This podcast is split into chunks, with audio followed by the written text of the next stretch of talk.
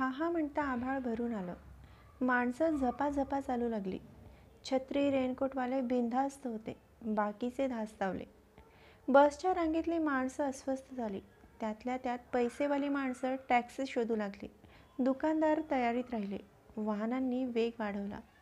पाऊस कोसळण्यापूर्वीची हुरहुर अस्वस्थता मुंबईच्या रस्त्यांवर रेंगाळू लागली. अरुंधतीनं एकवार आकाशाकडे पाहिलं.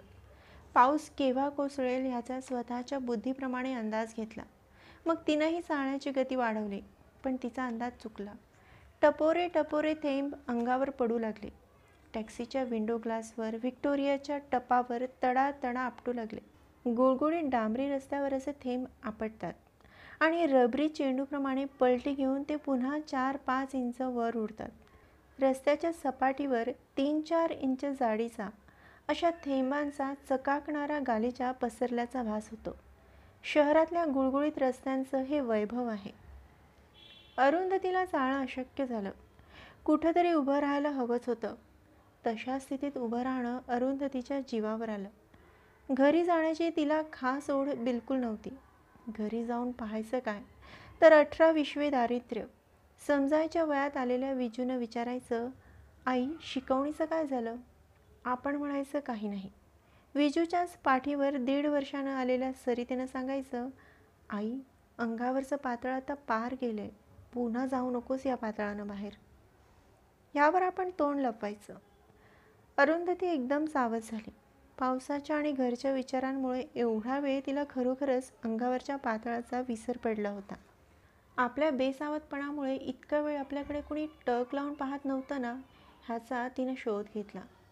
पातळ खूप ठिकाणी फाटलं होतं. शरीर उघडं पडू नये एवढ्यासाठी मोठ्या कसोशीनं तिला पातळ नेसायला लागायचं. तारुण्य सौंदर्य दारिद्र्य. पहिली दोन वरदानं तर तिसरा शाप. तोही एवढा जबरदस्त की पहिली दोन वरदानं पोकळ ठरावीत तापदायक व्हावीत. विरलेलं पातळ भिजलं आणखीन पारदर्शक बनलं. बुभुक्षितांच्या नजरेला जणू पक्वान्न मिळालं. काय झाकावं कुठं दडवावं? पावसाच्या माऱ्यापेक्षा लोकांच्या नजरेनं अरुंधती जास्त भिजली.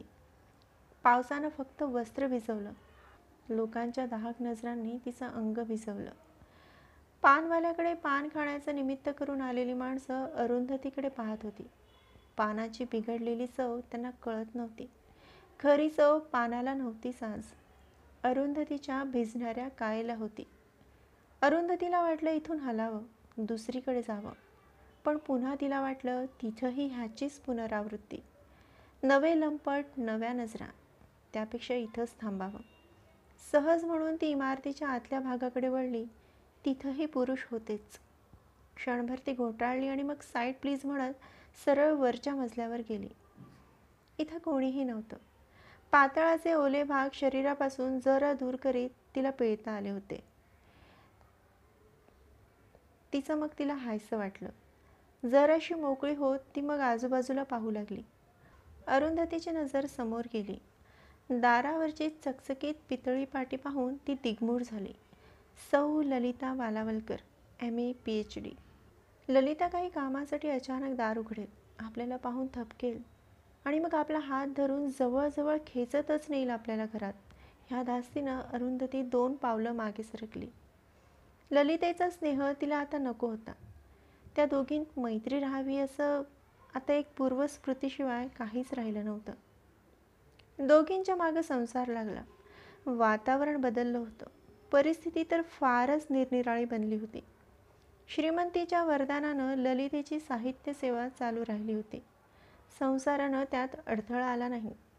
उलट तिची श्रीमंती साहित्यिक दर्जा वाढवण्यास कारणीभूत ठरली. ह्याउलट संसारानं अरुंधतीचा बळी घेतला. दारिद्र्यानं साहित्यिक गुणांना मूठमाती दिली. कोण्या एकेकाळी ललिता आणि अरुंधती एकाच तोलाचं मोलाचं लिहू शकत होत्या. ही गोष्ट सांगणाऱ्याला मूर्खात काढणारी ठरली असती. दारिद्र्य आणि संसार ह्यात अरुंधती पार बुडाली. तिला डोकं वर काढायला वाव मिळेना. प्रथम ती ह्या आघातांनी खचली झुरली. तणतणणारी वर येण्याचा दुबळा प्रयत्न करून राहिली. पण तिच्या पिचलेल्या महत्त्वाकांक्षा तिच्याच लेखणीतलं बळ शोषून घेत राहिल्या. शब्दांवर हुकूमत चालवणारी तिची लेखणी आता जिथं तिथं हटू लागली अडखळू लागली. आपला आता थांबण्याचा काळ आला हे अरुंधतीने जाणले. इकडे ललिता शिखरावर जात होती. स्वतःच्या उत्कर्षाचा मार्ग तिला सापडला होता. एकामागून एक पदव्या मिळवीत ती प्रसिद्धीस आली. तिच्या शब्दांना वजन आलं तेज प्राप्त झालं. साहित्य संमेलनाची ती अध्यक्ष पण झाली. एकाच बाकावर बसणाऱ्या दोन मैत्रिणी ज्यांनी बरोबरीने स्वप्न रंगवली त्यातली एक खालच्या पायरीवर तिष्ठत होती. एक नवीन नवीन वरच्या वरच्या पायऱ्या शोधत होती चढत होती. असं असूनही पंधरा दिवसांपूर्वी ललितेनं अरुंधतीला ओळखलं. मुद्दा मोटार उभी करून चौकशी केली. थोडक्यात गप्पा आटपणार नाही याची कल्पना येताच ड्रायव्हरला थांबायला सांगून तिने बळेबळे अरुंधतीला शेजारच्या हॉटेलात नेले. वेटरला भली मोठी ऑर्डर देऊन अरुंधतीचे खांदे घुसळीत तिने विचारलं चुकवणार होतीस ना मला? वरकरणी हसत अरुंधती म्हणाली छे छे असं कसं करीन? ललितेचा अर्थातच विश्वास बसला नाही. ती म्हणाली मी तुला बरोबर ओळखलं आहे. तिच्याकडे दुर्लक्ष करीत अरुंधती म्हणाली प्रथम तुझं अभिनंदन. परवाच्या सत्काराबद्दल.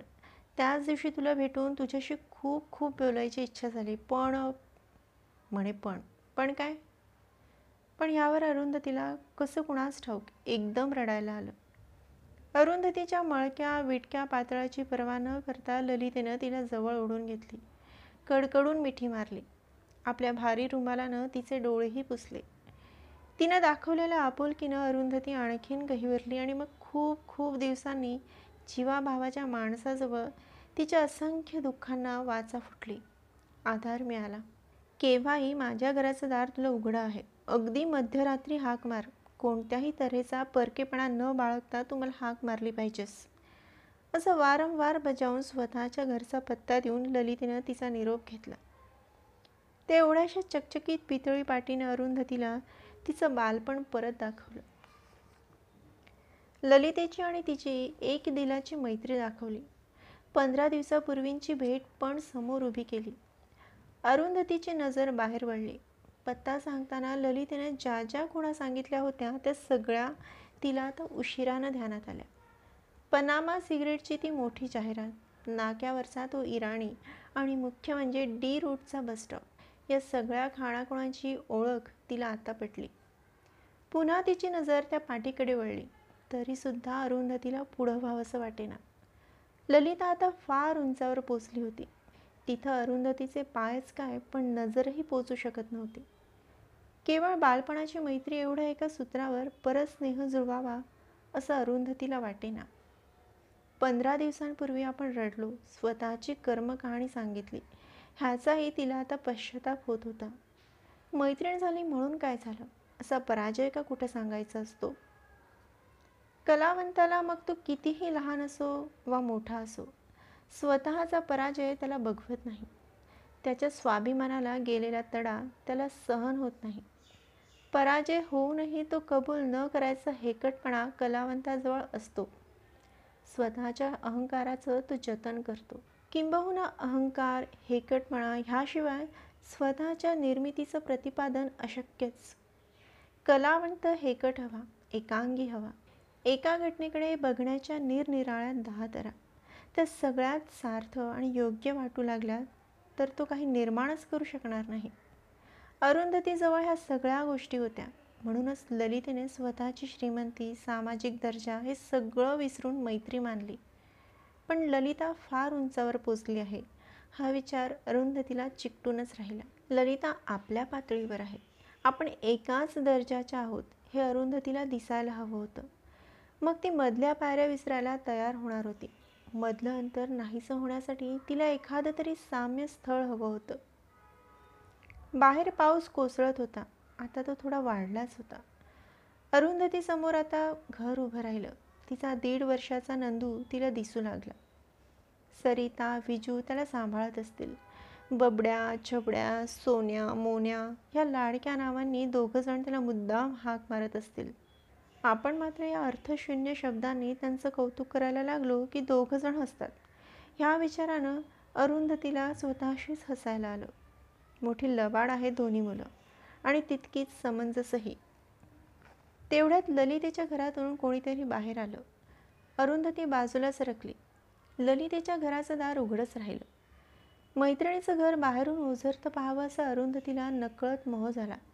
तिची पावलं आपसूक पुढं पडलीही. पिढीजा श्रीमतीला साजेशा वैभवानं दिवाणखाना नटला होता. घरात पुरुष माणूस दिसत नव्हतं. काहीतरी कामासाठी ललिता बाहेरच्या खोलीत आली. तिच्या पाठोपाठ तिची तीन वर्षाची मुलगी रडत रडत बाहेर आली. राजा असं काय बरं? गप हट्ट नाही करायचं. तुझ्या रडण्यानं आपला पप्पू उठेल. ललिता मुलीला समजावत होती. ती त्रासलेली दमली भागलेली दिसत होती. अरुंधतीला आपलं घर आठवलं. तेवढ्यात पाण्यातून आवाज आला. ललिता आत पळाली. दोनच मिनिटांनी ते बाहेर पण आले. मुलाचं रडणं थांबलं होतं. ललितेचं कौतुक करणं मात्र त्याच बोबड्या शब्दात चालू होतं. अपुल्या पप्प्या सोनुल्या अच्छा नाही कलायचं उगीच उगीच ललायचं नाही. अच्छा प्या अप्पा मामीला तलाश नाही द्यायचे गोडे. M A P H D झालेली ललिता बोबडं बोलत होती. अरुंधतीला वाटलं आपलीच भाषा आपलेच शब्द वापरते ही ललिता. अरुंधतीला वाटलं या डिग्र्या खोट्या आहेत. मानपान दर्जा मिथ्य आहे लांबलचक प्रबंध गाजलेल्या लघुकथा ह्यांचा दर्जा काहीच नाही. खरं साहित्य हे पहा. पपुल्या सोन्या मोन्या अच्छकलाचं नाही. हे जातिवंत साहित्य. ललिता प्रथम स्त्री आहे माता आहे. म्हणजेच आपली सहेली आहे. पंधरा दिवसांपूर्वी केव्हाही हाक मार म्हणणारी ललिता तेव्हा जवळ आली नव्हती. पण आता चार बोबड्या एका मातेच्या ओळखीच्या शब्दाने जवळ आली. दरवाजावरच्या चकचकणाऱ्या पाठीची भीती नाहीशी झाली आणि आज जाण्यासाठी अरुंधतीने दरवाजा लोटला.